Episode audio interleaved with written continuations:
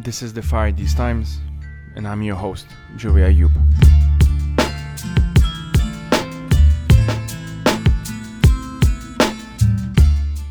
In this third season, we will be exploring internationalist solidarity, prefigurative politics, solarpunk, and how to tackle some of the most pressing challenges of our times. Each episode will be on one or more of these topics. But before getting into today's topic, I wanted to quickly tell you that you can support this podcast for as little as 2 or $5 a month on patreon.com slash fire these times. That is patreon.com slash fire these times. If you cannot donate, you can still support by sharing it with your friends and families and leaving a review wherever you listen to podcasts. This helps it get more exposure and introduce it to more folks. That's it from me today. I hope you enjoyed this episode.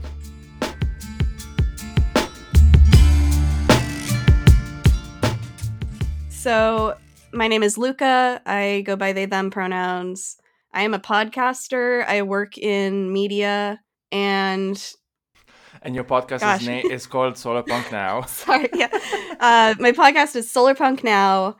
Um, it's, you know, philosophy, politics, theory, art, sort of this intersection of art, science, and politics that's all about practical ideas for realizing a better future, not just a reformist future, but actually a radically progressive Mhm. future.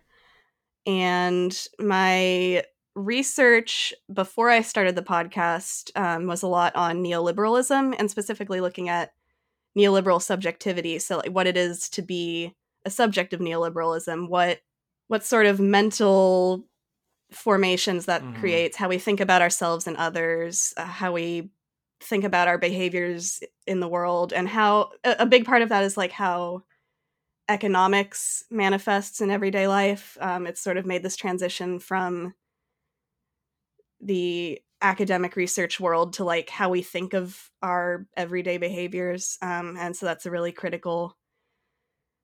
Uh, I guess it's it's a really critical way that we can feel trapped in capitalism or neoliberalism, and I think it's really important to understanding uh, our current predicament and how we get out of it. Um, Mhm. and so solar punk for me uh, it's kind of an experiment i'm i'm trying it on for size uh, but so far it seems to be a really good like antidote to a lot of the ways that i see us being trapped in our current status quo hmm Yeah, I mean, depending, we'll see how the conversation goes. I might change the title, but for now, like it's, I think it's some, it's gonna be something along the lines of solarpunk and neoliberal selfhood or, su- or subjectivities, maybe something along those lines. We'll see.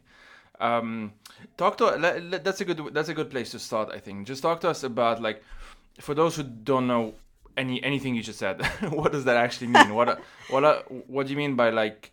How we is it like how we think of ourselves under uh, neoliberalism essentially and kind of explain that a bit if that's okay? Okay. Yeah for sure. How, how far should i go back? Should i define neoliberalism? Go for it. Do that. I mean it's so difficult but go for it. Yeah i mean so everybody everybody has their own like pet definition of neoliberalism and that's i think it's cool and fun and funny but also maybe part of the problem and why uh, messaging doesn't get through sometimes. People love to hate on the term and say like oh neoliberalism just means whatever you don't like. Um, yeah. but no that's not that's not how i see it. I see it as a specific um, philosophy or intellectual tradition. There are there are distinct thinkers you can point to in the history of um, economic thinking and they have gotten together and done these conferences. I don't want to make it sound like a total conspiracy or something but you know it is a, a philosophy that there are books about that you can read and it's been really influential on policy especially after world war ii and the fall of the Mhm. soviet union. It's kind of become like the new uh, the new paradigm for political economic policy making um, and it's also it's got this really uh, i guess personal dimension to it. We we've sort of internalized a lot of it um so one example God. that i no it's fine it's fine Yeah. like one example that i usually uh, think of is one we we have this tendency most folks listening probably can identify with this uh, like even when you're on a break like even when you're not quote unquote working like legally this is like your work hours or you have to if someone goes to an office or whatever a lot of folks are these days unable to pause their brains. Like they kind of, we're always thinking in productive terms, like oh, you know, I could do this in the next two hours, or I should be doing something now, even though this something is sometimes not even defined. At least in my case, um, mm. you know that that's one of the ways that there was this book. Um, I forgot the name. The guy has a like super Dutch family name. I forgot the name, but uh, it's like the self under okay ignore folks can google something self identity and market market identity. Jesus christ this is useless. Sorry. Ignore me listeners. Um, oh my um, god. This sounds but, familiar. I might see if it's in my reading list. Hang on. Yeah i think first name is paul. That that's as hmm. useful as i'm getting here. But essentially like when i read it it was one of those books recommended by george monbiot at some point. It was like in 2016 when i read it. And it also went into this like the, this idea that even when we're not doing what we are quote unquote required to do. You know, for most folks who like have let's say a job or a regular job or what have you especially if it's like a nine to five thing or whatever we still have some something in us. Is not like the separation between work and personal life let's say is not as rigid anymore in that sense. Totally yeah um uh, i did not find the name that's, of the book uh, but we can move on. So um I had this moment, uh, must have been a couple weeks ago. I was falling asleep and I was thinking, okay, I've got a few minutes now before I fall asleep. What can I do with my brain that would be like productive, that would set me up for my day tomorrow? Mm-hmm. It's like mm-hmm. that level of every every minute in your 24 hour day, even when you're sleeping, it has to be optimized, it has to be productive, you have to be investing in your human capital. Um, and that that comes from the enterprise model of the self or the enterprise model of um, human being, and that was something that Foucault introduced. This great series of lectures called "The Birth of Biopolitics," um, and that's that's just a really great introduction, both to the intellectual history of neoliberalism that I was talking about, um, but also this enterprise model that um, he sort of uh, outlines a framework for. So, under classical economics, uh, which would be like classical liberalism, the understanding of of human beings is as like rational economic actors in a market and what what is relevant for classical economics is our behaviors in the aggregate. So supply and demand um, these sort of like trends that once enough people are behaving in a market situation making choices you can say okay the demand is at this level or whatever um,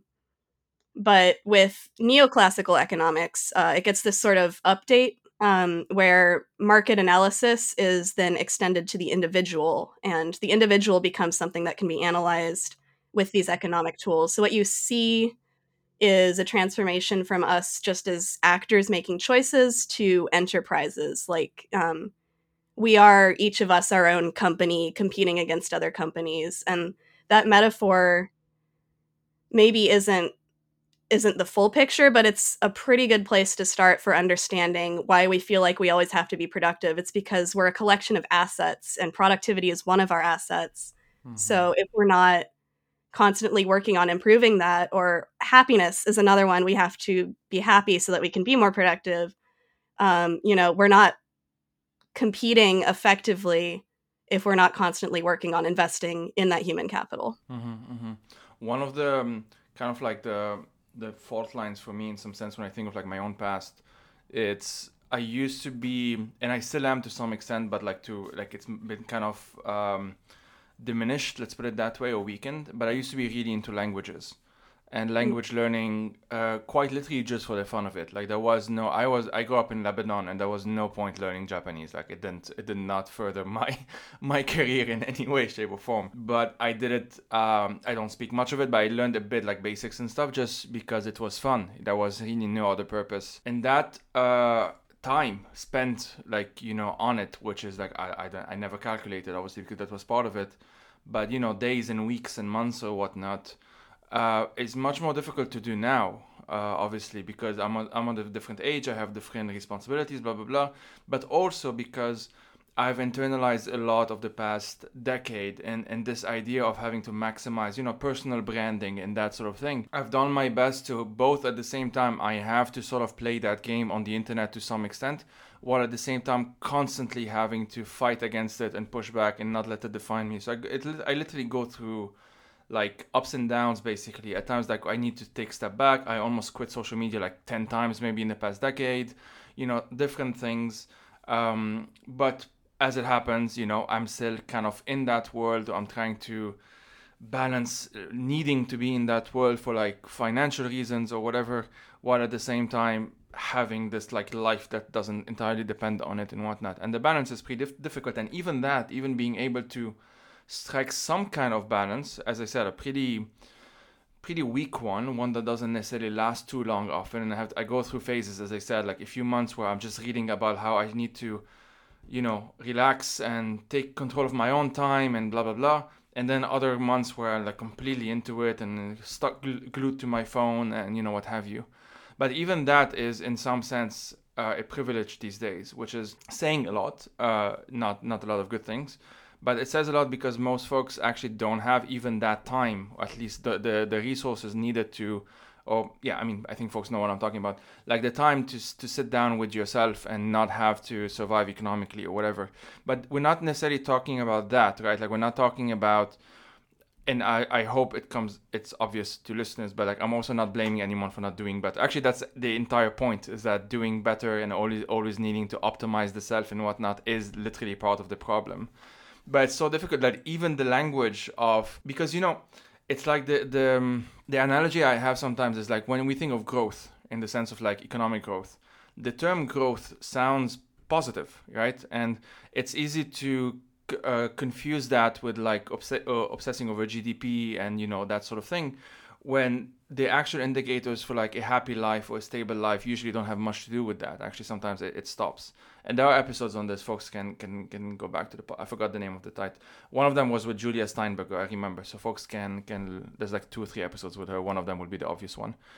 So that that's one of those things. So when you say stuff like degrowth, right? It sounds like well, we're having stuff, stuff, stuff, more things, more things, and now we're gonna stop having those things, and that's not a good thing because even in the language of degrowth, for example, we like I'm I'm part of that movement. We have to sort of use a language, like kind of literally borrow the language from growth, essentially economic growth at the very least, in order to make the case for degrowth because it's become so hegemonic. And even when it comes to you know. I want to be able to take proper breaks. I want to enjoy naps. I want to sleep whatnot. I find myself looking up the tools to do so uh, in the same way as I would like optimize my note taking and my productivity and my whatnot. Like the it's gotten so hegemonic that even it's almost like I forgot that this is literally something one can do like naturally with one's body and whatnot. But that that's that's where we're at. yeah, um, it's a trip being a like a a leftist thinker who's still like very much participating in these things that I'm criticizing. Like mm-hmm. I'm so aware of like oh my god, the fact that I'm beating myself up right now for not being productive, that that kind of thing is what I am trying to fight against or like point out how peculiar and arbitrary that is.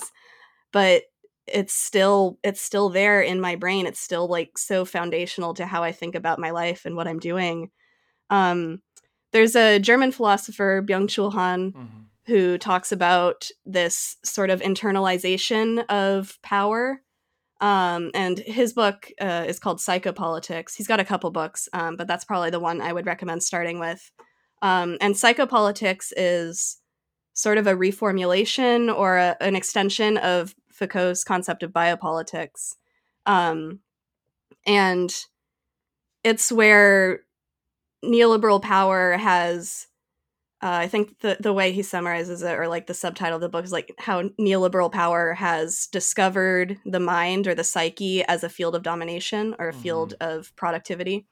Um, so, you know, our, our psyches are, in a sense, complicit in this structure of power we reinforce it in like our negative self-talk to ourselves um it's it's not just that so, something that I think is really critical about this. It's not just that we internalize it or believe it. It's not just you know we accept our subjugation or whatever. We we enforce it on ourselves. We become the the manager of the employees. So like if you think of the mind or the self as as a capitalist firm, we are both our manager and our employees. We're managing ourselves. We're disciplining and punishing ourselves. Um, and our our behaviors on social media um, they they start out as you know it's just it's exciting. It's exciting to connect with your friends share about your life. There's a lot like when i first got a computer or a phone and started exploring what was out there it was it was really fun and i didn't even realize the ways that by participating in that i was sort of aligning my my desire my enjoyment with power. So under this new system we there's maybe like this classical model that people have of like a factory of like the place where labor happens and there's like this boss that's like disciplining his employees really harshly and like you better get back to work and they all resent him. Um but what happens now is desire is actually cultivated and it's cultivated in these ways where we think we're just enjoying ourselves and maximizing our self pleasure but actually the ways that we do that are complicit in power we're participating in mass surveillance like mm-hmm. willingly pleasure pleasurably mm-hmm. um, and you know it pleasure becomes an asset for us to maximize because it makes us happier and more productive um, and as long as we're consuming something in our self-care as long as our self-care is financially benefiting someone it's not a waste mm-hmm. yeah I, the the, the um other side of that, and oh, I mean, one of the yeah, I mean, it's multifaceted, obviously, right? And one of them is, for example, uh, myself as a writer, uh, one of the things that kind of freaked me out at one point is when I realized that I was actually catering a lot of not just my writing, but my thoughts on how they they might look like in a Twitter thread. Like quite mm. literally, this started like I started picturing it in, in those terms. And the thing is that it's a normal thing to do. In the same way, when you're writing let's say pre-social media on your laptop you start picturing your text on the screen on the laptop right and before that the typewriter or whatever so like the the mind is doing something that's very normal for it like for us right it's just that the difference this time if we're talking specifically about like surveillance capitalism which is a an element of neoliberal capitalism at least a more recent one more recent manifestation. Um, I get I get fuzzy on like the specific differences at some point, but I know that like if you want to chronologically, like neoliberalism really peaked or at least started dominating in the 80s, and since then has continued. And surveillance capitalism obviously is is more recent in that sense. Let's say decade, decade and a half, maybe two decades or so. The difference is that between like let's say the laptop in and of itself and the laptop, or let's say my me as a writer on the laptop and me as a writer um, on Twitter or whatever is that Twitter, Facebook, Instagram, TikTok, whatever, uh, are not neutral places, right? Like they're not they're they're, they're actually talking back to you, so to speak. They're they're they're surveying you quite literally. This is how the algorithm works. I think many folks kind of understand the gist of things although the details for most folks are kind of very difficult to, for me as well like to grasp because for one usually the algorithm isn't open anyway. You don't know how much data they have on you. You don't actually know how much it works.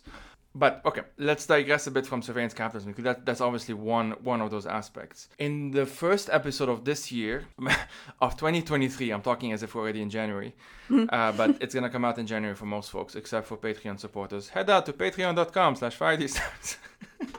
The first episode is gonna be with Andre. Uh, the first episode of the year is gonna be with Andre, who you know. You you've had him on your podcast, so he he has the uh, it's called hydroponic trash is is the the Twitter the Twitter and TikTok uh, handle, and we talked about um, Mark Fisher's last, or at least the title comes from Mark Fisher's last uh, series of lectures um, on post-capitalist desire and the link obviously there's gonna it's kind of a theme a bit in the first few episodes of january obviously it's intentional um, but talk to us a bit like your understanding within what you were talking about like the self and neoliberalism all of that um, what is how do you understand capitalist realism for folks who who don't know what that is so capitalist realism is a term that was coined by mark fisher um, in his book by the same name. Mhm. Um, a lot of other people have talked about it. There are a lot of other terms that are kind of close to it.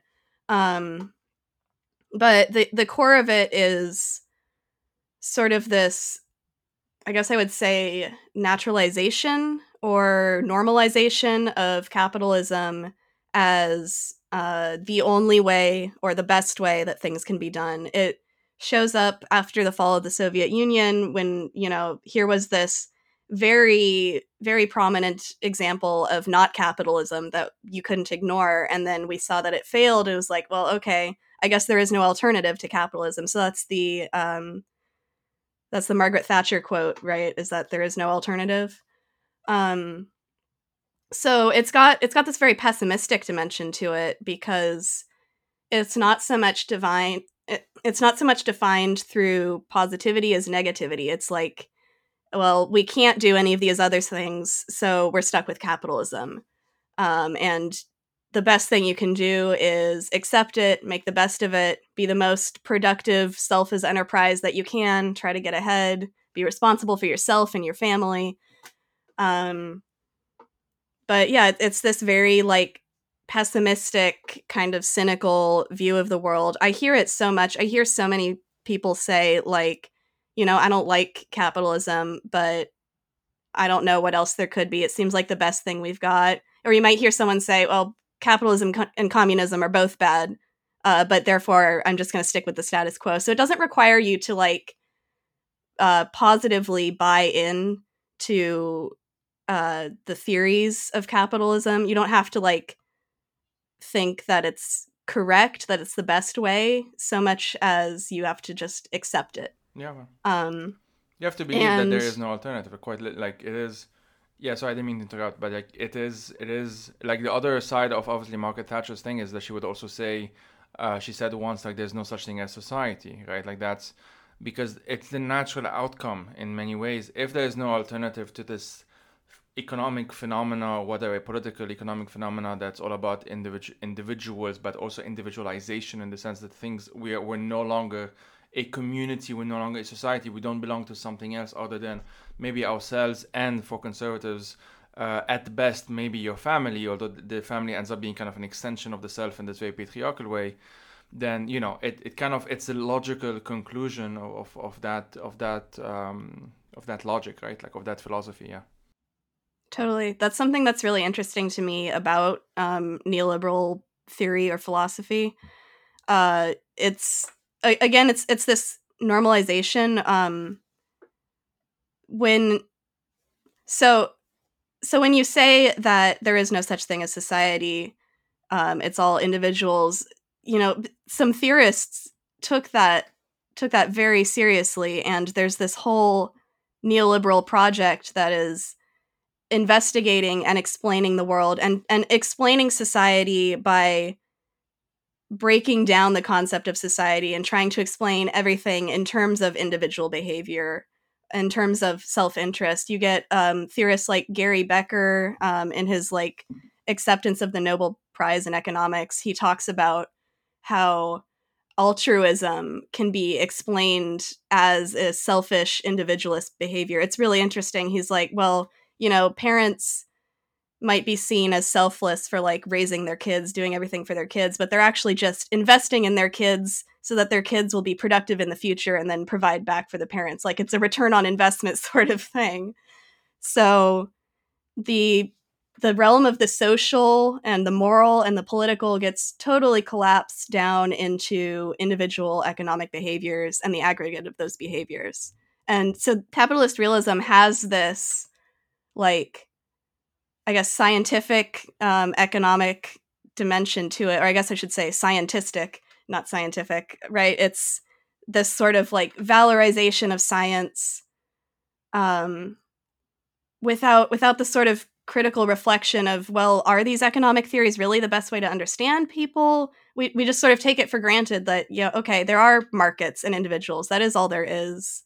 So we might as well just do the best we can within that rather than actually considering what other theories could be used to understand the world. Yeah, exactly. I mean, One, I think the term capitalist realism is so useful because it allows you to understand that when one says, you know, that let's let's put it this way. Often, when you can have, you can imagine the scenario as, you know, I think lots of folks would have had it. I've certainly had it. Where like I talk about alternatives to capitalism and whatnot. The person on like the opposite side of that debate, like imagine I'm kind of a straw man figure here, whatever, but isn't they don't necessarily disagree with my intentions maybe or they don't say that yeah maybe you know whatnot but you know you gotta be realistic about things like they, they position themselves as the realists uh, quite literally the realists and you're the idealists and that binary obviously is is i think part of the problem but let, let's take it as such the realists quote unquote in this framework believe in this thing called homo economicus i.e like again this pre-neoliberalism even classical liberalism as you mentioned like you know uh, the irrational person kind of that person was imagined as a man uh, not coincidentally obviously. You know irrational person who is able to you know rationally think about x y and z and through the magic of the invisible hand of the market uh, supply and demand so obviously you want this or x amount of people want this therefore there's going to be some kind of supply to meet that demand now, I think many folks by now understand that that's not quite as simple as that. And I think more recently, especially with social media, it's become a bit more easy to to understand. I think that the desire, because part of the assumption of the rational person is that the desire that you have is your own. You know, okay, maybe maybe advertisers can nudge you in a certain direction but this is still your own decision right? Like that's part of the of the myth that's part of the idea. And because we think in this uh, or at least I, I think the part of it is a bit of a natural i don't know natural but in in understandable let's put it this way. We don't want to think we don't want to believe that we're this easily influenceable right? Like we, we're still this advertising doesn't affect me that much right? Or if i if i do buy it after watching it it's actually because i really wanted to do so you know? We don't want to believe that we're that malleable as as selves as as individuals and whatnot. And i'm not saying that you know this isn't a conspiracy. This is not rocket science. This isn't like or actually those very smart people behind closed doors are just making you believe that you want to buy this adidas whatever. It's it's not like that. It's more that the I trapped myself now because I said it's not that, and now I have to say what it is. Shit. But I mean, part of what it is is this idea that we live in a certain world and that this world has very specific rules and regulations and a certain logic to it. And you may not like it, but if you don't like it, well, you're just not, you're being an idealist. You're just not being realistic. You're not participating in the world. You're not doing your part, you know, etc., etc. And you can take this to different conclusions when you start from from sort of this assumption. And what i find interesting in like your project uh, i think what i'm trying to do as well what so many folks these days which is very interesting and very nice and i hope more of them start popping up thinking about these actual alternatives and not just in a again using that binary before in this quote unquote idealistic way but quite literally thinking like very concretely what why can how can we have this better model this better society this better what have you in this pre prefigurative way which is one of the unofficial themes of 2023 on this podcast like prefigurative politics acting or like having a politics today based on this ideal right? Based on this thing. So talk to us a bit about that because i know you're kind of thinking along the same line. Like we had this chat uh, prior to we had like a gmail chat before to before like uh, recording. And where do you see the sort of the link between that impulse and and solarpunk right? With the title of uh, solarpunk now the title of your podcast. Sure yeah. Um, i also just wanted to mention real quick um, you know, uh, how you you were saying you were trapped in a corner of like, well, it's not that there are people behind closed doors just manipulating you. Um, you, you're, I mean, you're totally right. There is never just that direct link of like we're being mindlessly controlled. We're all sheep. Like that's only part of the truth. Um, but there is a history of a very concerted, very concerted effort of psychological science influencing PR firms and advertising and industries like the happiness industry, um, psychiatry, even. We don't need to get too much into that. That's complicated. Um, but that's more my personal beef. But, you know, there, there are industries out there whose goal is to manipulate consumers because there is this understanding of the consumer um, as so we, we the focus is on the choice at the margin. So that's the moment you're at the store, you're deciding, should I buy this brand of juice? Should I buy this brand of juice? Should I buy no juice? That's you have a choice to make. Which one will improve your uh, utility? Which one? In in that moment, you are you're imagined by economists as like kind of a passive input and output system. It's very behaviorist, very physicalist. It's not about your free will in that moment. So debating about whether we have free will in those situations is a whole other story, but th- you know, there are industries and fields of research that understand you and try to operate on you as such. So I just wanted to make a note of that. The advertising industry is very powerful, has gotten a lot of resources over the years. It's also only like a hundred years old or a couple hundred, depending upon where you want to put the start date. We lived most of our lives as as a species, as humanity, with nothing like the advertising industry that we have today. And we somehow we take it for granted as like central to our experience, but um before you before you so, continue on the, I, yeah, you you had a tangent, so I can have one too. okay, yes. no, no, I'm, I'm joking, but the, you know there are campaigns around the world. I know there's one here in Geneva where I live, uh, of having a no advertising outside um, policy, like you know those billboards and and that sort of thing. And I find it very interesting uh, for the reasons that we're talking about now, that it's not like more popular than it is, right? Like I think I think eventually once they kind of get enough votes, enough momentum, enough what have you, probably it will happen. It's it has already happened in some cities. I, I'm spacing out on some names, but I know that it does exist in some cities around the world. But it's interesting that most of us have grown so used to them of seeing this ads. You know, growing up, I remember seeing like Marlboro ads in Lebanon before those were kind of phased out for obvious reasons. But um, we're sort of very used to it. It's almost like if this doesn't happen, how am I going to find out how where to do this X, Y, and Z, or where to buy this product, or where to you know subscribe to this, what what have you? And I think I think it's I won't go too much into it, but I think it's interesting to wonder, kind of like as a thinking exercises to listeners, like why is it difficult to even picture getting out of your house? Walking to or taking the bus or driving or whatever towards work or towards I don't know dropping off your kids or whatever whatever whatever you do on a daily basis whatever that that activity looks like and not being able to not picture those billboards. Because I think that's that's a very interesting th- thought experiment. I've tried to do it and I I genuinely have difficulties picturing the neighborhood I live in without those billboards. But yeah sorry.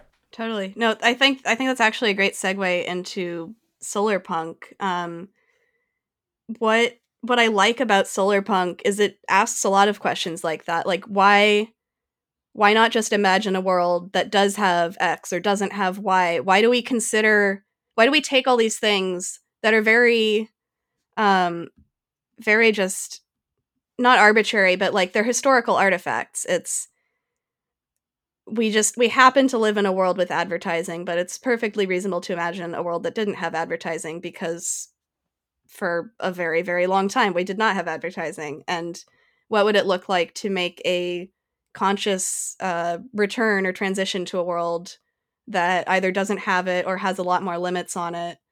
Solarpunk is a a speculative uh, tradition or genre. It seems like a very direct confrontation to capitalist realism because pretty much every solarpunk story challenges something that we take for granted. It's I I like to imagine capitalist realism as sort of like this uh like a like a dome, like maybe think of like a snow globe. We're all living inside this snow globe that's got this artificial ceiling. We can't see out past it or at least it obscures our vision a lot. But you know, that dome is constructed. It's constructed by neoliberal ideology and all of these pressures that we face from like the PR industry and advertising. And it's so important that we have tools that that challenge that artificially limited horizon that break through the glass punch a hole in it realize there's something way more beautiful on the other side or at least that the outside is way bigger than we've ever thought about we just assume that the horizon of possibility is so much narrower than it really is. I've been reading a lot of um, a lot of work by this anthropologist David Graeber. I've mentioned him on the podcast. I quoted him in like the first three episodes or something like that. Graeber co-wrote this book with David Wengrow, um, an anth- anthropologist. No, sorry, uh, Wengrow is an archaeologist. Graeber was an anthropologist, um, and they go through and it's a it's a really really uh, bold and lof- lofty goals in mind. Mm-hmm. Um, it, it's it's this really bold project to basically reimagine human history. We have this very narrow understanding of human history that's sort of this like determinist progression from like a little primitive tribe to like villages and then we start farming wheat and then cities appear and then states show up and it's like this very like straightforward progression um, but they go back and actually look at the archaeological evidence and actually look at how societies today have drastically different ways of organizing themselves.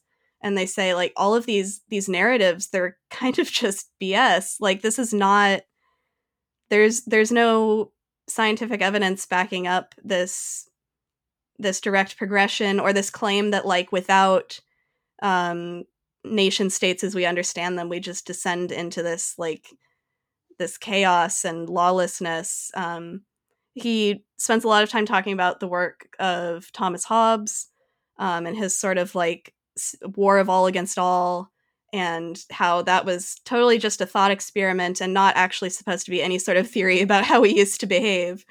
Um, anyway it's a great it's a great book. Uh, if you're interested in this sort of solarpunk mission of of blowing up these ideas that we take for granted, showing how arbitrary they actually are, um, looking at how many different trends there are in society and culture, and how we could just choose to work on different trends of like cooperation and ecological harmony rather than accepting that competitiveness and selfishness are the only aspects of human nature that we can draw on. Mm-hmm. So just today, as it happened, I was listening to the podcast, a podcast on I think the BBC on Kropotkin, like his life and whatever. Mm. And one aspect that I didn't know, I, like I knew he was like I don't know what his actual. I think he was a geographer. Like he was he was a scientist of some sort and he um, obviously wrote the book on uh, mutual aid. I think the, one of the, I think he was one of the first to use that specific term, and he was I think the title of the book is something along the lines of like mutual aid a factor in evolution, right? That was a conscious reply in some sense. Like he was he wanted to be in, in conversation with the at the time the dominant Darwinist, especially social Darwinist, which is different than like Darwin himself, but whatever the distinction doesn't really matter here which had that imaginary, which I think still exists to, to a large extent today, of, you know, um, uh, what's his name? Thomas Huxley, who was kind of dubbed uh, Darwin's bulldog because he was the one who was like very aggressively pushing for that. And again, there's a nuance here between evolution as it is understood in biology and then social Darwinism as it is understood politically, economically, etc. Those are two different things, and people tend to confuse the two. But Huxley's entire thing is that life and the natural world uh, which he then extrapolated from this belief into the human world, was I forgot the par- the the sentence, something like nasty, brutish, and short, something along those lines. And so, as it happened, Kropotkin was in London at the time when this was kind of uh, he was in exile, obviously from from uh, then Imperial Russia, Tsarist Russia, and he wanted he wanted to talk about that and you know respond to that, and there was a lot of he sent a lot of correspondences to Huxley, but that, as far as we know, were never um, answered. And so the reason why I bring this up is that this idea of Kropotkin, and he's not the only one, to be very clear, uh, like he just wrote a book about it uh, at the time, you know. But um, this idea that actually mutual aid, like quite literally helping each other, cooperating, uh, communicating, even not just within the same species, but through different species, this is something that not so not that long ago, and it's still very much an ongoing thing we're discovering that, for example, trees actually communicate with one another through those very weird, like mushroom rhizom- rhizomic connections and networks. I'm, I'm barely understanding all of this. Like I'm really slowly getting into it. But all these interesting, you know, people I think can just look it up these days. There's a book I think called The Interesting Life of Trees or something along those lines that gets in, into all of this. And what's very um, obviously interesting is that if we think of a lot of like indigenous politics, indigenous knowledge, this kind of is taken for granted. And so one of my kind of um, light bulb moments, if you want, is that if there was this entire worldview, and I don't want to romanticize it too much, like there are issues in any society, you know, and so on, but it is a very distinctive thing that in the sort of rational man, again, this is a very gender thing, in the Cartesian sense, and especially after you know social Darwinism, which then kind of again, all of this ended up complementing um, whether it's post World War II capitalism, whether it's neoliberalism, especially. And I think these, the, again, I don't want to I don't want. I'm I'm simplifying just for the, and I also I confuse myself, like just for the for the purpose of this conversation, obviously, but it is something. There's something to be said that today we think of Homo economicus, of the myth of the the rational man, the the you know the market, whatever, as maybe not nice, not you know fun, maybe not even the best, but the only, as we said, right, like the only thing that is realistic, quote unquote. And if we think of these different structures, like if if we're being scientific, if we're applying the method of science and being realistic, not quote unquote realistic, but actually realistic, like being rational, let's put it that way, then we have to take in all sorts of data. We have to take in all sorts of information from all sorts of different maybe communities, maybe even the natural world. Like we just need to be objective. Again, I'm using all of this kind of in quotation. And so we have to also take into account the communities and human and non human that actually do cooperate and what are they doing that works? Maybe they're doing some things that don't work. Like let's take in all of that data let's take in all of that information. And i think there's something to be said and this is obviously the, the part of what we're talking about that we don't take into we don't take as much that sort of data because in some sense it's inconvenient. Like if you t- if you really are learning about how trees communicate and how there is this rhizomic, which I probably pronouncing wrongly, I don't doesn't matter, but this network between them and how they're literally communicating and exchanging carbon and just and the fungi kind of take like two percent of some of that and ah, man, it's so complicated. Again, I'm barely understanding all of this. I probably butchered it, but that's kind of the gist of some of it. And then you take this as part, if you internalize this in some sense, as like this is actually also realistic well then you start understanding i think that what you have been referring to as realism as you know i'm just being realistic here is actually a very specific type of belief. And that that's what mark fisher was talking about obviously as capitalist realism. So i hope any of the what i just said made sense. Oh totally. Yeah. Okay, good. the fact the fact that um when you when you have a theory that human nature is inherently competitive, uh, which I, I, would say that's the dominant theory of human nature in at least in this Western neoliberal sort of cultural zone that you know I've I've only lived in the U.S. I've never been outside of it. Um, so w- when you when you have this theory that human nature is competitive, any evidence to the contrary, any evidence of humans cooperating, is the exception to the norm. That's like that's data that doesn't fit in the model, and for and we've kept you know um i'm really interested in like the philosophy of science how these theories are formed and how they change and how they're challenged. Um and we've we've been at a point for the last several decades i guess where this theory of humans as homo economicus as acting in self-interest we keep trying to modify that theory and like fix it and and and tidy it up and add new features like it's it's got a it's got its mind it's got its psychology now we've just kind of like added things onto it and even making and this even theory and, sorry like even try and change the world to fit that theory mm. like just if right, the theory yeah. doesn't work we need to fix absolutely everything else to make sure that the theory works absolutely like w- everything else at the expense of preserving the theory when we could also very easily have a theory of human nature as inherently cooperative, or that co- cooperation and competition are both these evolutionary trends. Um, so, like you said, uh, Kropotkin's work in this area is like super important. This like foundational investigation into like like challenging the assumption that evolution is just a matter of competition. Like cooperation, mutual aid are also a central part of it. Um, and Murray Bookchin's work in social ecology uh, expands on that. A, a foundational aspect of Bookchin's naturalism is that there are trends in our evolutionary history or natural history that are cooperative that are about mutual aid and freedom and and making free choices um and i think i think it is high time we we have uh what like uh philosophers of science would call a paradigm shift we need to look at some new theories and see if there's one that better fits the data instead of continuing to just like Frankenstein on this like very long dead zombified Homo economicus. Yeah. Uh, I, I live in the city where Frankenstein was written, which is the only claim to fame of the city, I think, other than the UN is here.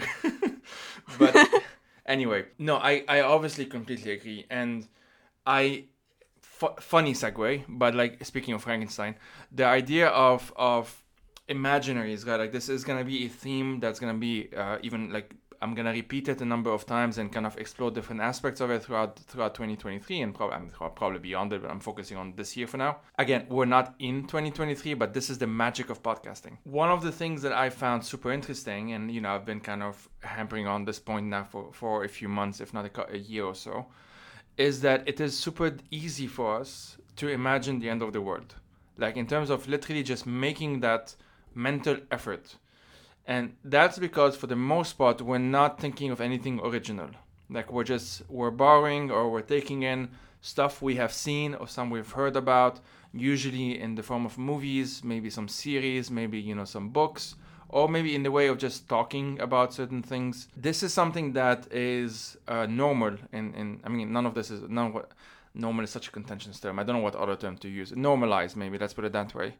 It's it's normalized to think of of the end of the world. You know, again, that that often used quote of like it's easier to and to to imagine the end of the world than the end of capitalism, you know, etc. etc.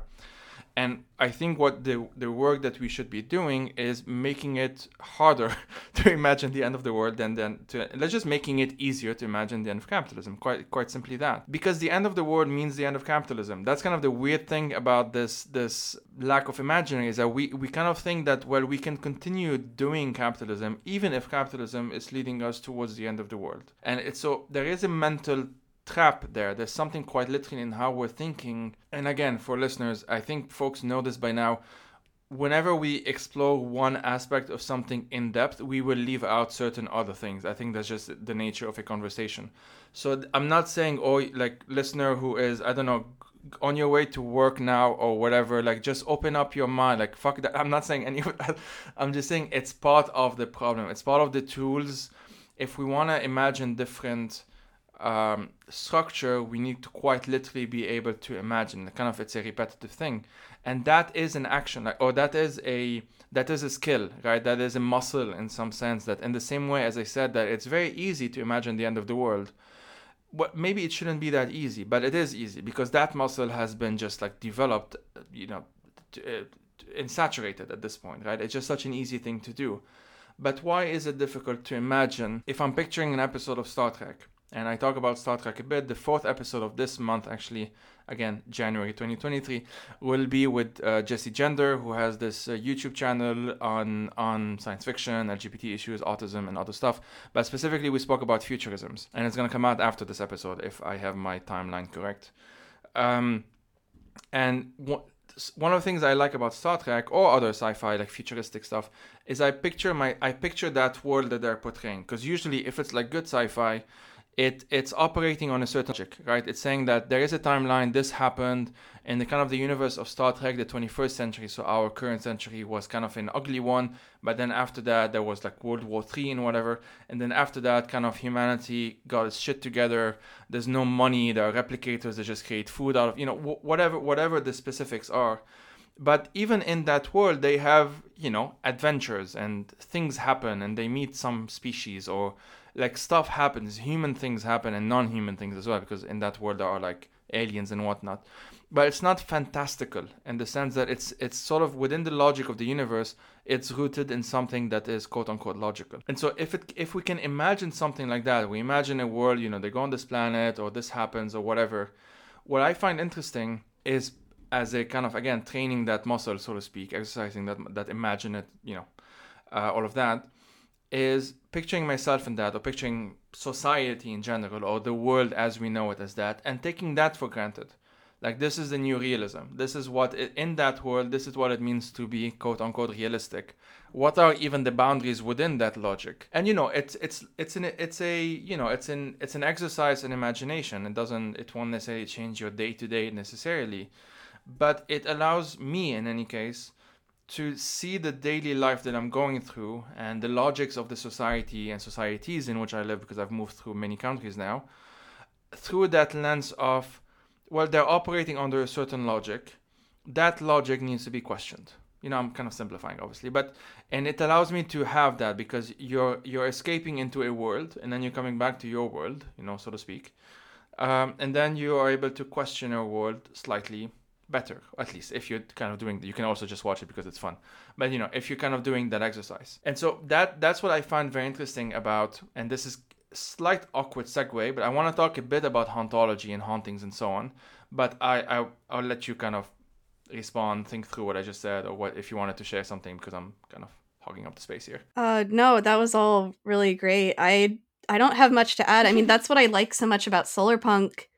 Uh, you know, as as a speculative genre, it looks at things that are happening now and extends them into the future. Um, but there's no reason that the only future that we can write about is like you know more ecological destruction more capitalism more advertising like we don't have to just imagine this kind of like cyberpunk future even if that might be kind of like in cultural vogue right now um, but solarpunk says well actually there's all these communities who are getting together and like working on permaculture and uh, reappropriating uh, private spaces for public use. Um, all these things are happening in our world, even if we don't have so much, even if we don't have as many conversations or stories about them. And that's why I think it's really great that we have a genre that's explicitly writing stories about those things or uh, exactly. uh, artistically describing those things. Yeah, I just, I just hope. I have a feeling it will happen. If hopefully I'm not just being naive, but I have a feeling that cyberpunk is reaching a sort of a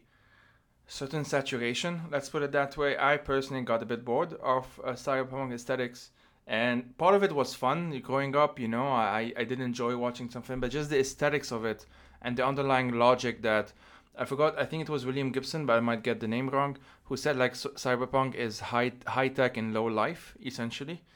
And obviously, with with solarpunk, and I've mentioned this a few times already, but with solarpunk, it's high life, so to speak. And tech, it's a question mark in the sense that tech can be high tech, can be low tech, can be no tech, depending on what the context requires, right? The point is that there are human needs and there are also non-human needs and in order to meet them we may use technology or we can use technology and technology can facilitate that but it's repurposed to be in the service of that essentially. And so the um, kind of awkward segue in talking about hauntings and hauntology and all of that is that it's it's sort of the other the flip side of talking about imaginaries because I'll kind of give a bit of background for if someone hasn't listened because I think I talked about it in the first episode the one with Andre a bit but if, if they haven't listened I'll quickly say it again. So hauntology sort of started or at least was popularized by Derrida. In French it sounds the same thing to talk about ontology and uh, hauntology it sounds the same thing it's it's a pun. And the idea is that he was sort of responding to the famous declaration of the end of history by Fukuyama in like 91 or 92 whenever he published it and Derrida published his thing in 93 or something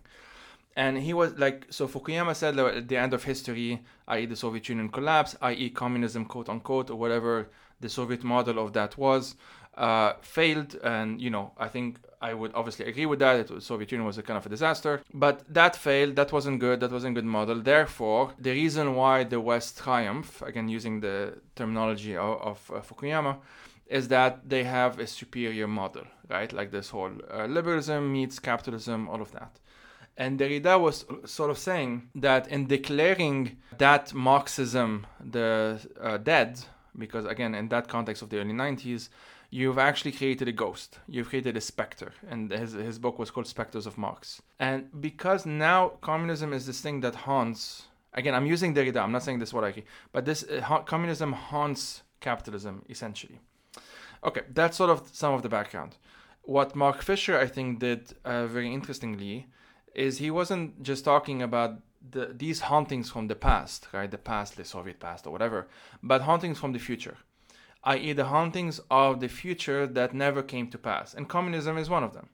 In the context of Lebanon, uh, one of my, the chapters of my PhD actually is on, um, I'm not going to get too much into it, but essentially these uh, visions of the future that a lot of folks had in the 60s and especially in the 70s that never came to pass, but that the people that had them, uh, most of them still exist today. You know, they still live today. So, what is their present like? Because their present it doesn't look like the future that they sort of imagined, right?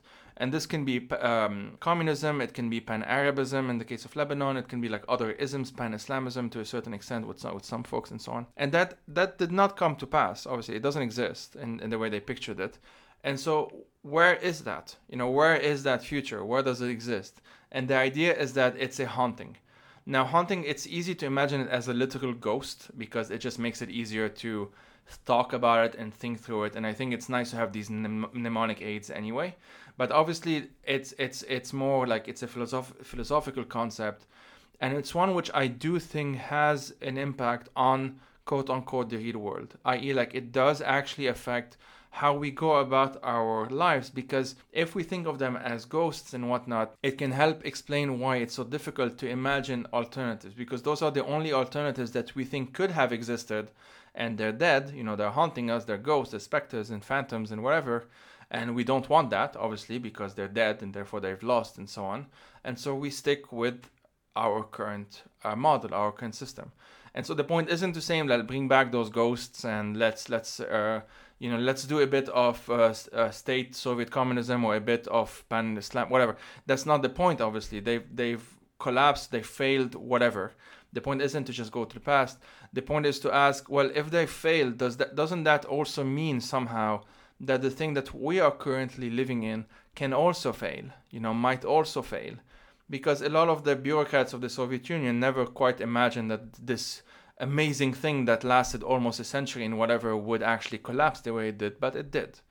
And that certainty, that realism, you know, be re- being realistic in the Soviet sense, well, did not save the Soviet Union. So what what tells us today, given that we know the limits of capitalism and we know the damages that it's have it's having, we we literally know the impacts that it's having on the earth, which has finite resources and whatnot. Why are we so convinced, or at least let's put it differently, why is it so difficult to put a stop to that? Okay, I'm not talking at the structural reasons because there are those. I'm talking even like on a on a mental in a mental way, like quite literally thinking of these alternatives. Okay, this was a much longer introduction than I thought it would be. But oh. talk to us about ghosts. At least how, how you oh think about them. there there are so many directions I want to go yeah. here. Oh my god, I don't know where to start. Um, Pick a random one. Okay, I'm just I'm gonna try to go like sort of chronologically through what you said. Um, so something that's really interesting to me about cyberpunk is uh it's very retro futurist at this point like it it seemed kind of i don't know fresh and new when william gibson started writing when like neuromancer came out and whatever um but if you look at the aesthetics of cyberpunk there's like this fear and fascination with japan. Japan is like the big other in this in this imagined world and that comes out of world war ii that's like very uh that's it's it's a imagined future of the past. It's a different time. People had different concerns. There was this different sort of like xenophobic uh, fear going on. And it's interesting to me to look at uh, people who would call themselves futurists today. Um, I think Elon Musk is a good example. I think he's more of a cyberpunk. Um, there's a fascinating interview. This is a total tangent. There's a fascinating interview that Werner Herzog has in one of his films uh, with Elon Musk, and Musk is saying, you know, I think I think the world essentially the gist of it is the world is going to go to shit. I'm building these rockets to Mars because I think like we're on a really bad track here. The world's going to a very dark place. I have nightmares at night. I can't think of how to make it better. So he has this very like fantastical idea of the future that's very disconnected from our present situation. It's very disconnected from what scientists are saying would actually lead to a safer, better, healthier future.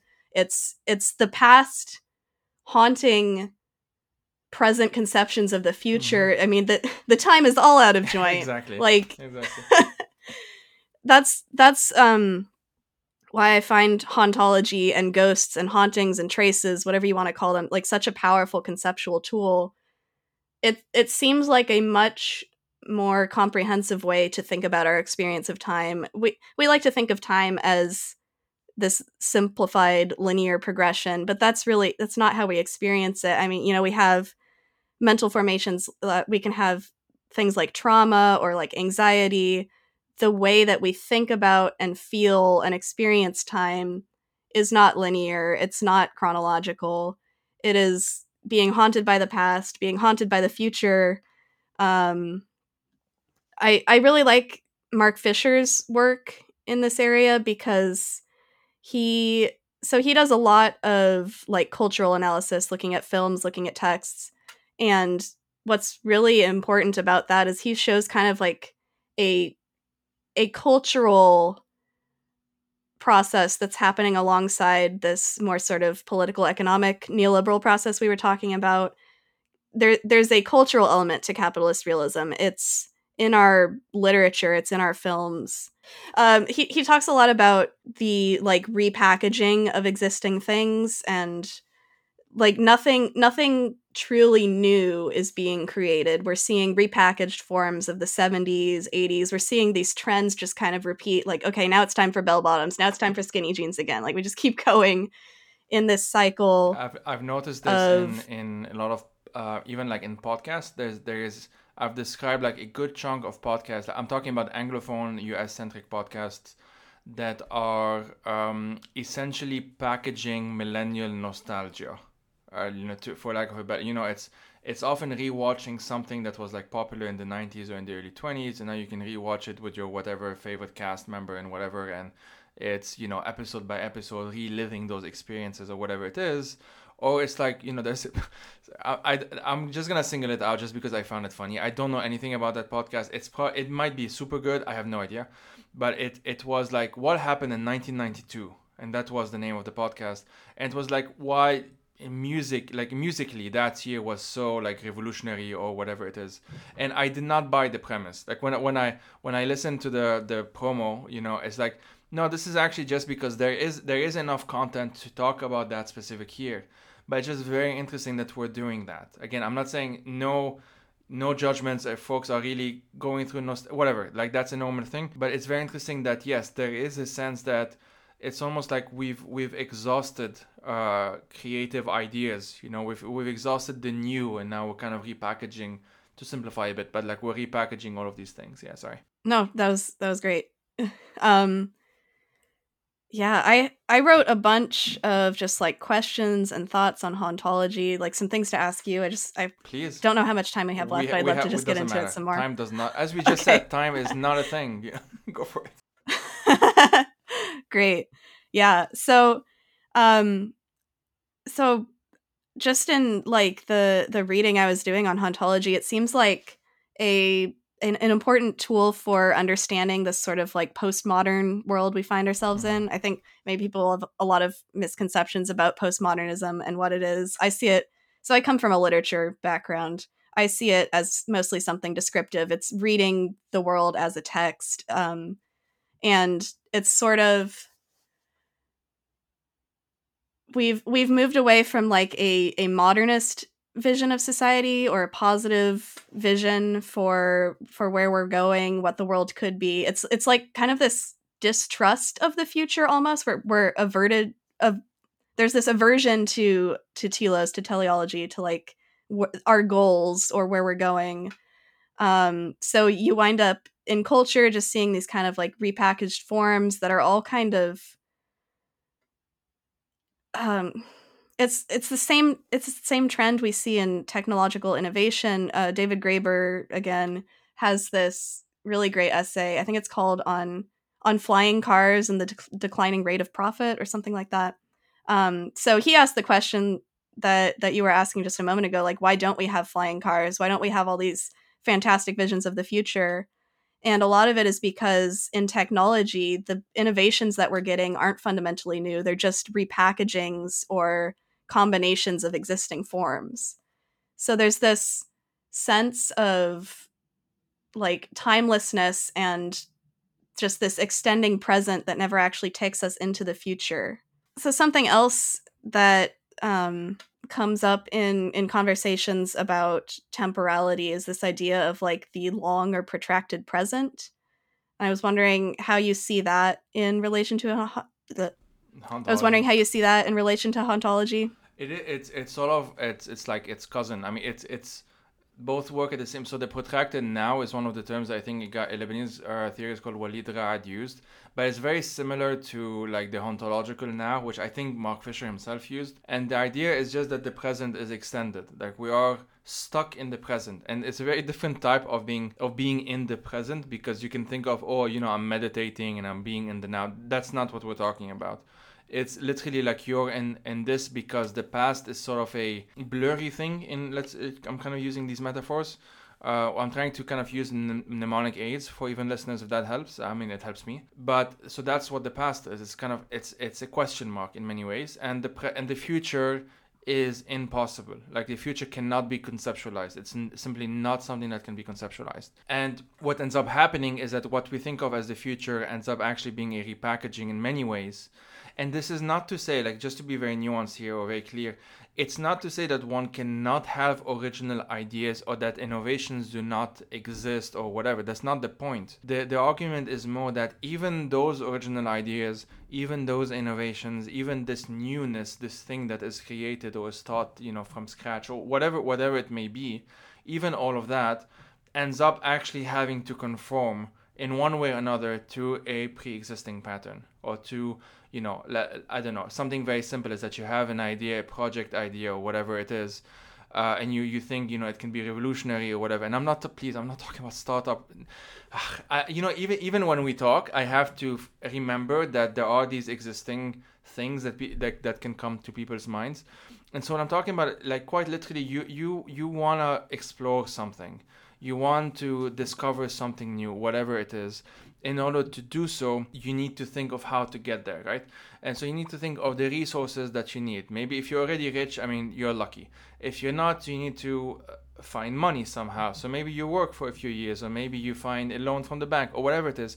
And all of that already affects the project itself or the idea itself it's not like you know it's not that in star trek part of the easiness of that is that for the most part they can just explore something because whatever technological requirement is needed to do so has already been invented like uh, simplifying but so, so they're able to have these what you might think of as thought experiments but actually just have them on the screen and, and imagine them in that sense so the protra- anyway the protracted now is the is the inability to do that is is or at least is the resulting temporality from the inability to do that uh, and it's what we see today, but I think to some extent it's what we've seen for some time now.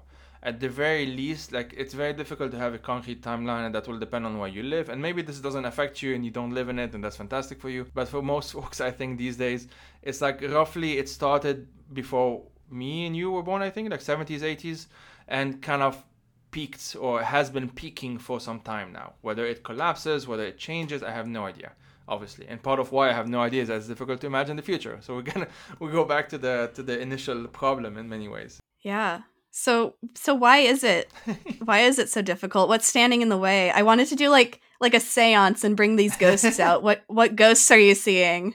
I think i think of very concrete things sometimes. Like i i really think of what does it take or why is it that I go to a family lunch or I am sitting at a cafe and starting chatting with the old lady next to me, what, whatever these situations may be. What stops me, uh, and you know, this is me thing, but I may, I'm just having a thought experiment here.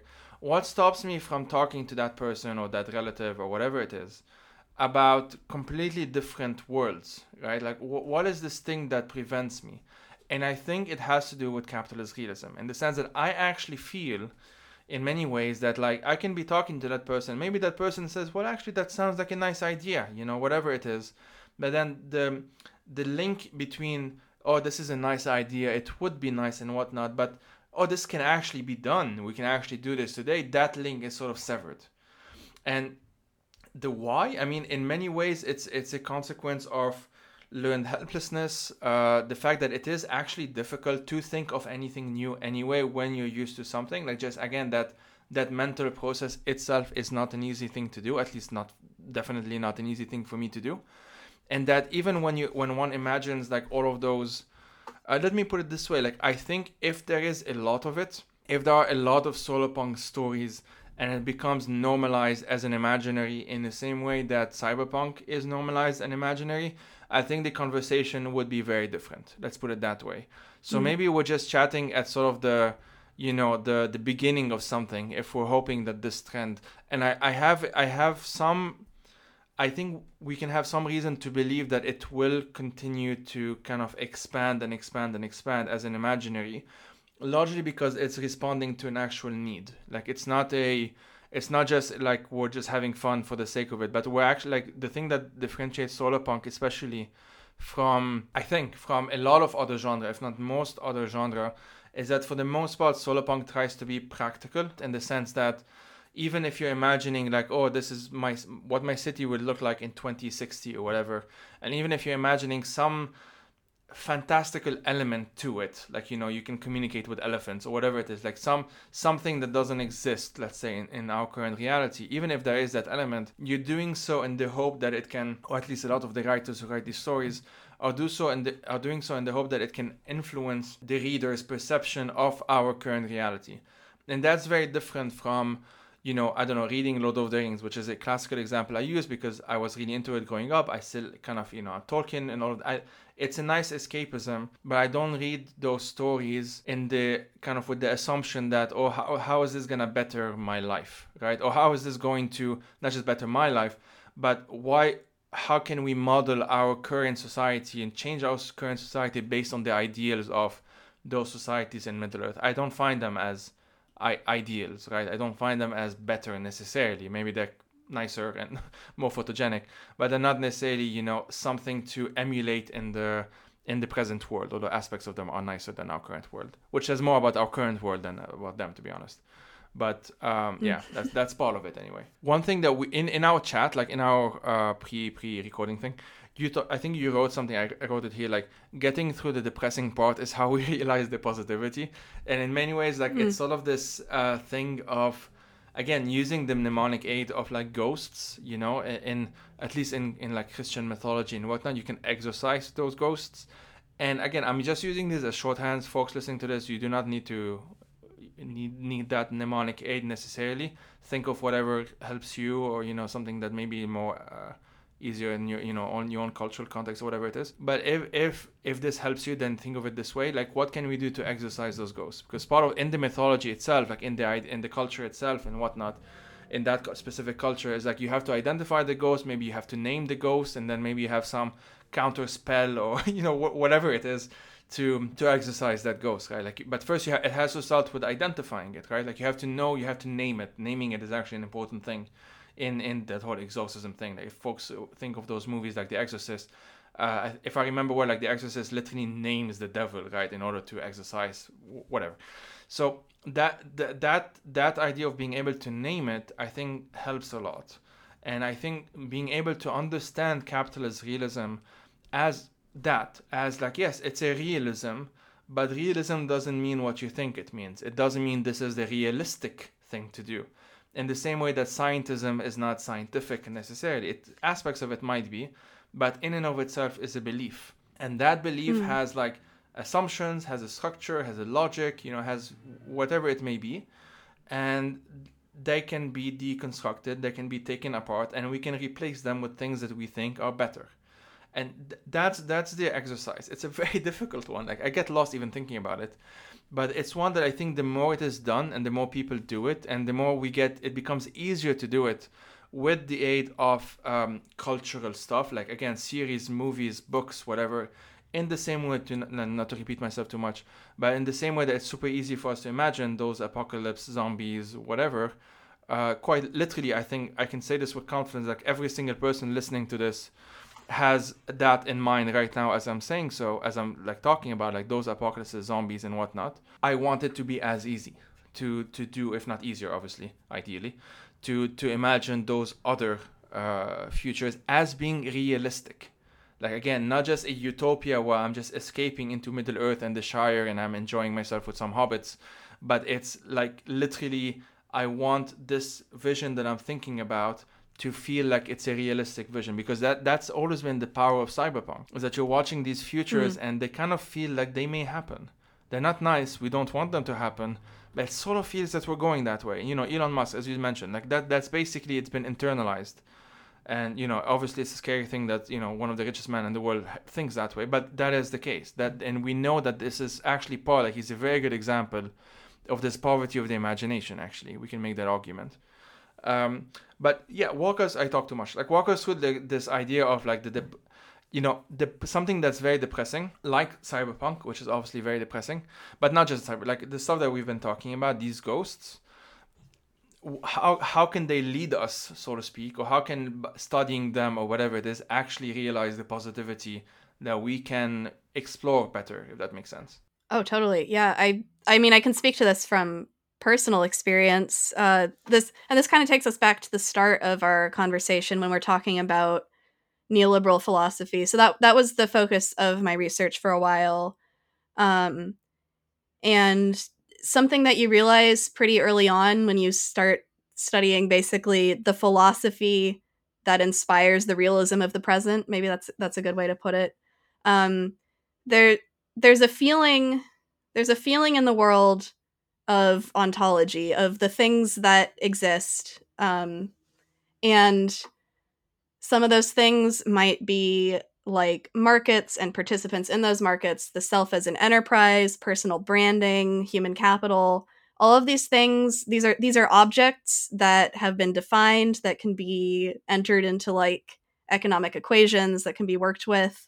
Um, and there's there's a sense that it's ontological, that's very foundational, uh, just sort of like neutrally describing objects. But when you when you sort of break that apart and understand it as a hauntology as you know the they're never fully present it's always already absent present that probably makes no sense but no that does make sense i think i do think the absent present is very like i think it, that's the hauntological present right like that's the present that we think might exist or sh- maybe should have existed by now but doesn't so it makes sense um if you've read derrida anyway so i don't i don't know how much explaining to do for for the audience. Um, but you know the the ghostliness of of these presences they're like they're half presences. They're they're not really of our time. They're kind of of the past but also not really belonging to the past either um, what's what's really cool about that is you can you can start to see through them you can like pass your hand through it realize that barrier isn't really as solid as you thought and it's still there you're still looking at it it's still shapes your thinking, but there is an outside to it. There's a constructedness of it. Um, so, so my personal experience uh, with with coming to this research, um, I was so back in college. I was dealing with like a lot of mental health issues, feeling very depressed, um, sort of just, uh, I guess, about myself, but also about the state of the world. I I actually entered college to study ecology. Um, so you know, I'm, I was really interested in ocean acidification, particularly, which is this horrible thing that's happening where little sea creatures can't make their shells anymore because the ocean got too acidic. Um, and that's a really there. There's a lot of a lot of tragedy and hopelessness and pessimism. I mean, it's all summed up in that term doomerism. I think that's that's kind of like the zeitgeist of our I don't know about world or generation or culture, what would be the correct category there. But it's very present. Um and I started the the first book I read actually um, sort of on this subject was capitalist realism. And I could not have chosen a better introduction because Mark Fisher um, also had personal struggles with mental illness. And in his work, including in capitalist realism, he talks about the the personal aspects and the political aspects of depression and how maybe we need to stop personalizing these feelings so much and actually there can be a lot of healing and recovery in understanding problems not as our own personal problems but as political ones as constructed problems and that was that was so important for me to hear and it really set me on this track of yeah i guess like of seance of recognizing these ghosts of seeing how things that i felt were unchangeable that were oppressing me um were actually a little a little less present a little more absent than i thought i can actually work to think outside of them. Um, I don't know where I'm going with no, this, I mean, that, but that, that's right. Like honestly, like I, I completely identify with that, and that, that's kind of the difference between when I've been doing therapy for some time now. But I found it most helpful when the therapist was able, and that was a, a previous therapist, was able to sort of help me frame uh, some of my problems not just as a me thing, like not just as like my internal what happened when I was nine or you know whatever like oh it's something that you can pinpoint to your specific past but maybe something that actually happened in your surroundings maybe something that you've taken in maybe you know whatever it may be. And I've understood better I think and by understanding it better I, I've kind of regained a sense of my own agency in some in some sense that the especially anxiety at the time but also depression like I'm, I'm on antidepressant now as well. They they are not just something that i have had to deal with because it's just what it is right? Like there, there are like concrete reasons why this happened. And part of the reason why it's so difficult to overcome it or to move beyond it or whatever whatever term we want to use here why isn't there more of an emphasis as well? Like just to kind of stay on this specific topic on like what can be done as a group or a community or as a society or as a nation or you know however one wants to scale it up. But why aren't there more things that are done let's say on that side to make this less of a recurring phenomena right?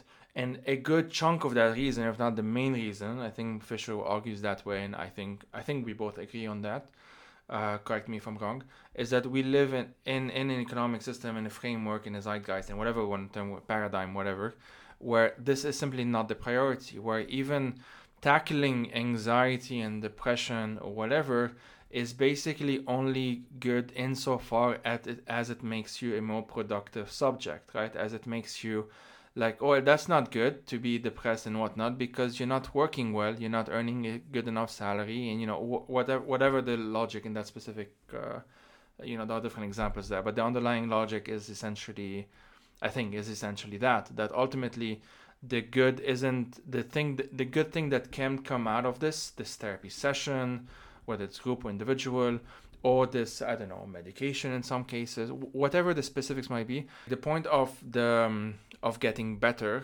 should be that it's you're getting better because this is good for you because it's good to be better to to to heal let's put it that i don't want to use a productivist uh, language but like to heal from something right? Like to go through a process of healing and so on. It's it's not as efficient in the current world we live in not because of like that individual therapist necessarily although there are some shitty therapists obviously lots of them. It's not it's not just like oh oh you know what it's not just the specifics. Like i'm trying to be as broad as i can here.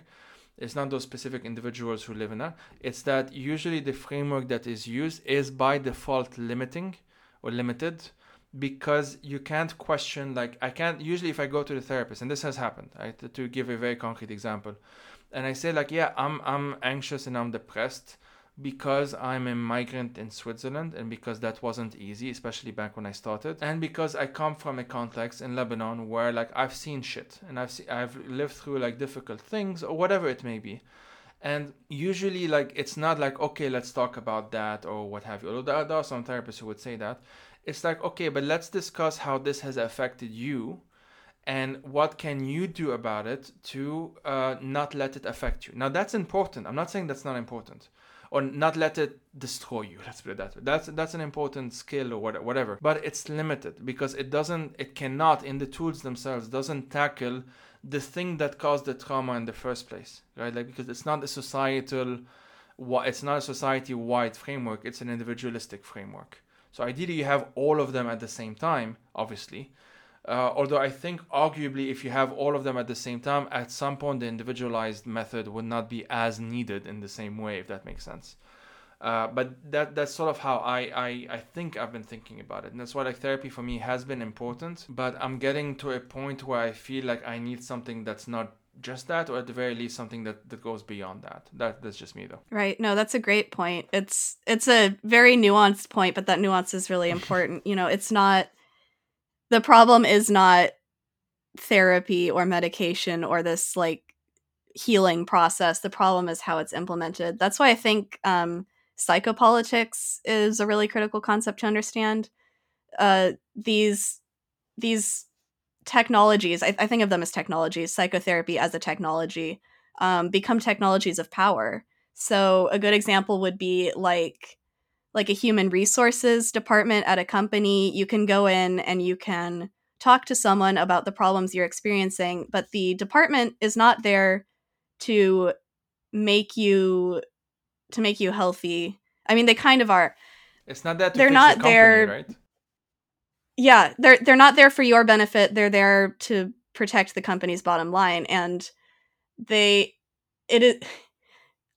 This is oversimplifying, but I mean, it is cheaper to like erase any opposition you're having on an individual level rather than restructuring the company and that's that's a great role for therapy for psychology within this very like privatized neoliberal system um, is to solve problems on the most individualized personalized scale possible rather than restructuring society in a way where you know we're not all constantly surveilling ourselves and uh, disciplining ourselves. Like that leads to a hell of a lot of anxiety and if we could not feel so much pressure to be productive and to like heal ourselves so that we can be more productive like if there isn't that constant demand on our psyches i think we'd be a lot happier but that also requires a bigger structural shift um I had another. But you feel like you see that oh. all of even this conversation in many ways is sort of like haunted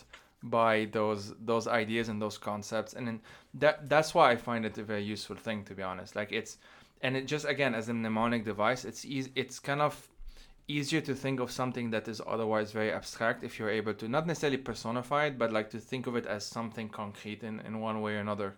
Um, just as something that's like it's next to you. You know, it's not necessarily you but it's affecting you in that sense. That's why like Ghost is such an, and I think I think most people can imagine ghosts So that that makes it useful as well.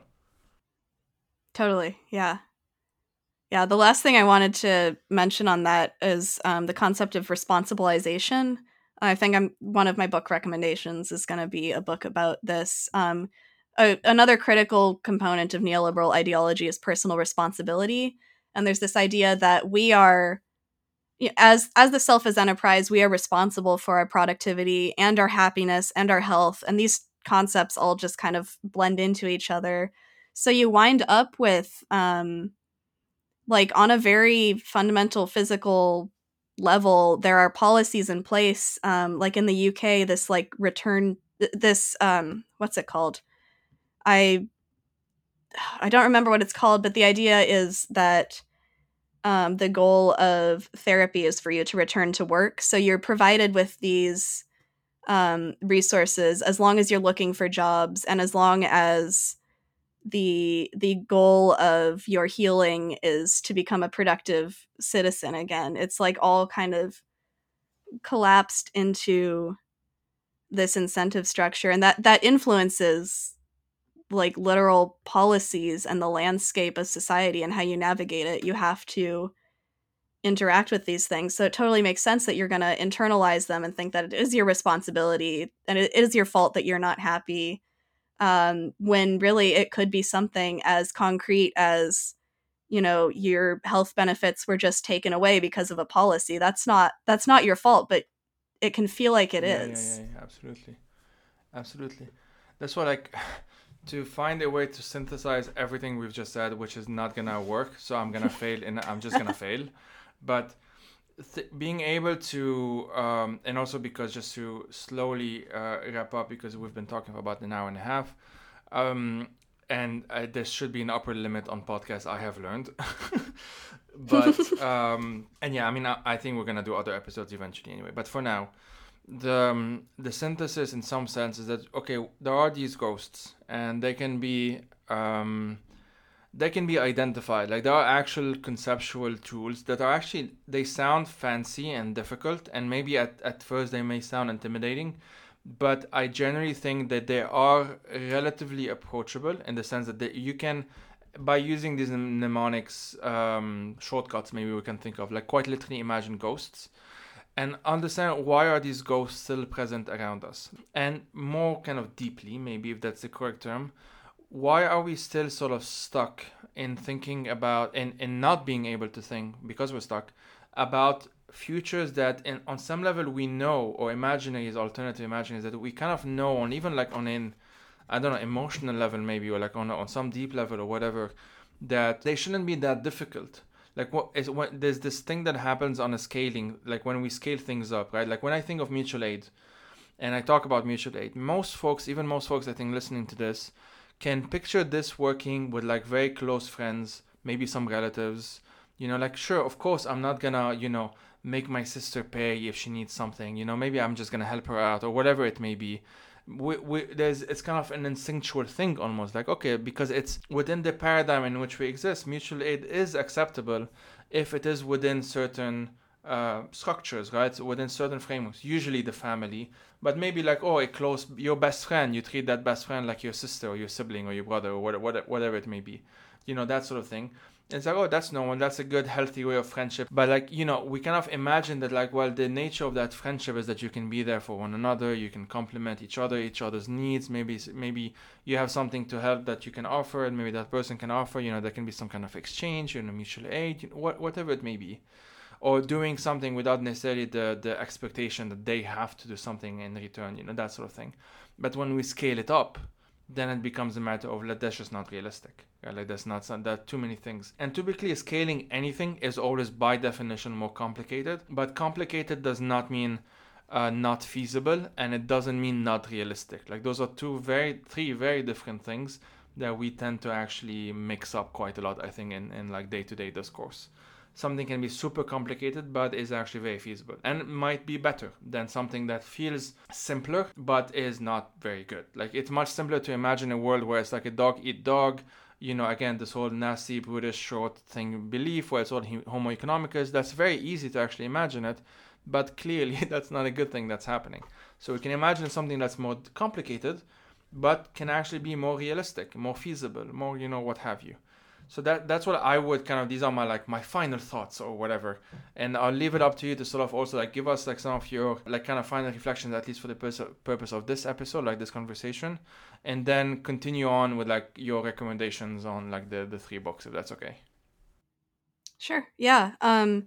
No, that's a great summary. Uh, I think you're right. You're spot on with like just because something is complicated doesn't mean it's not realistic. Um, I just wanted to say, like, studying the the intellectual history of neoliberalism, you realize that this was a very complicated project. It is still complicated to try to maintain it. There are just so many people working on it who are involved in theorizing and policymaking.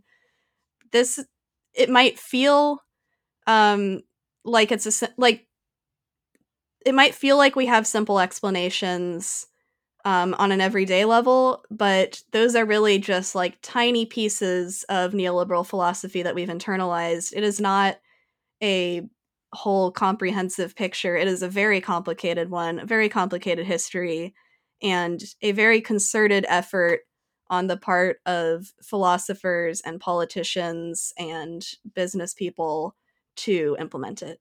And if they can do it, we could do something else. Already, Everything takes hard work. They already imagined a future that they wanted, or whatever metaphor we want to use, and it sort of happened. And obviously, it didn't happen perfectly as much as like it didn't happen in the exact same way that they imagined it, but like close enough. Uh, and so there's no yeah. reason why we you know can't do that as well. I find it I find it weirdly inspiring in a twisted way. Like they they did establish a a new way of doing things when we needed a new way of doing things. It's just there are some very major problems with it. It's time to make another one, but but these things are possible. They happen. People change the world all the time. There this this sense of realism, capitalist realism that nothing is changing. Uh, total total illusion. The world is changing all of the time. so I guess that's that's where I would end. Uh, things are going to change no matter what, and it's up to us to to direct those changes, to come up with ideas, to organize, to make the changes we want to see. Like to quote, I think Octavia Butler in the parable of the sower, like the only the only constant is change. Like God is change, mm, she would absolutely. put it in that, in that book. But like the only constant is change. The difference, and that's like one of the mottos of degrowth is like it's either degrowth by design or degrowth by disaster like the, the or like mm. change by design or change by disaster. Like as in change is inevitable. Like that's just how the world that's just how reality is.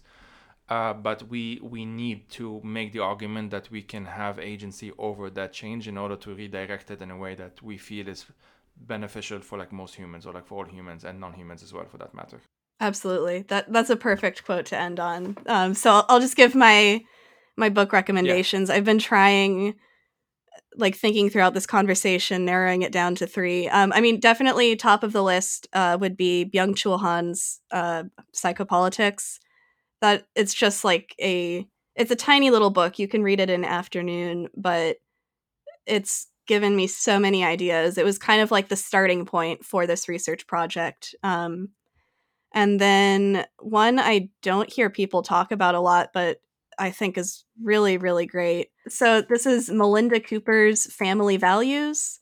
Um, and that's a really interesting investigation into how neoliberalism has become aligned with neoconservative values.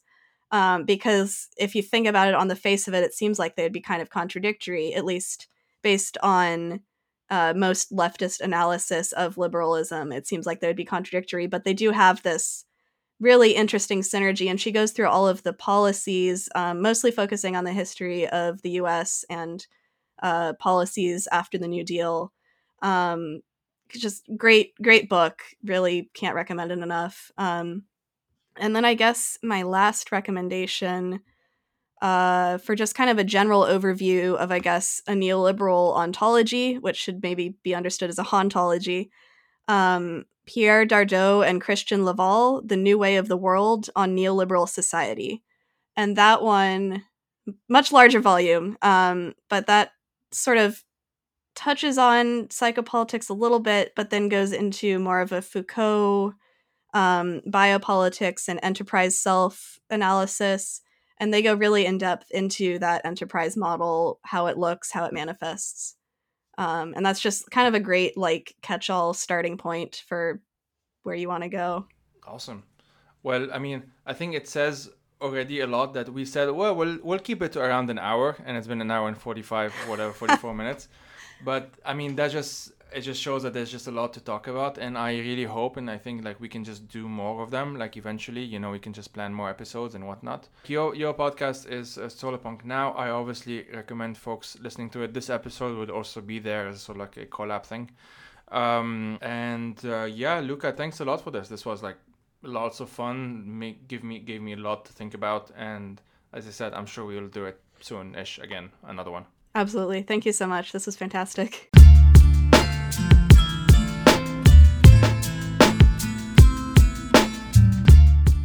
The Fire These Times is hosted by myself, Joey Ayoub. I am also its producer, researcher, writer, and sound editor. If you want to help turn this project into a full-time job, please head out to patreon.com slash firethesetimes to support it.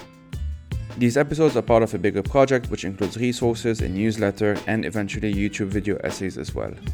As always, thank you for listening and take care.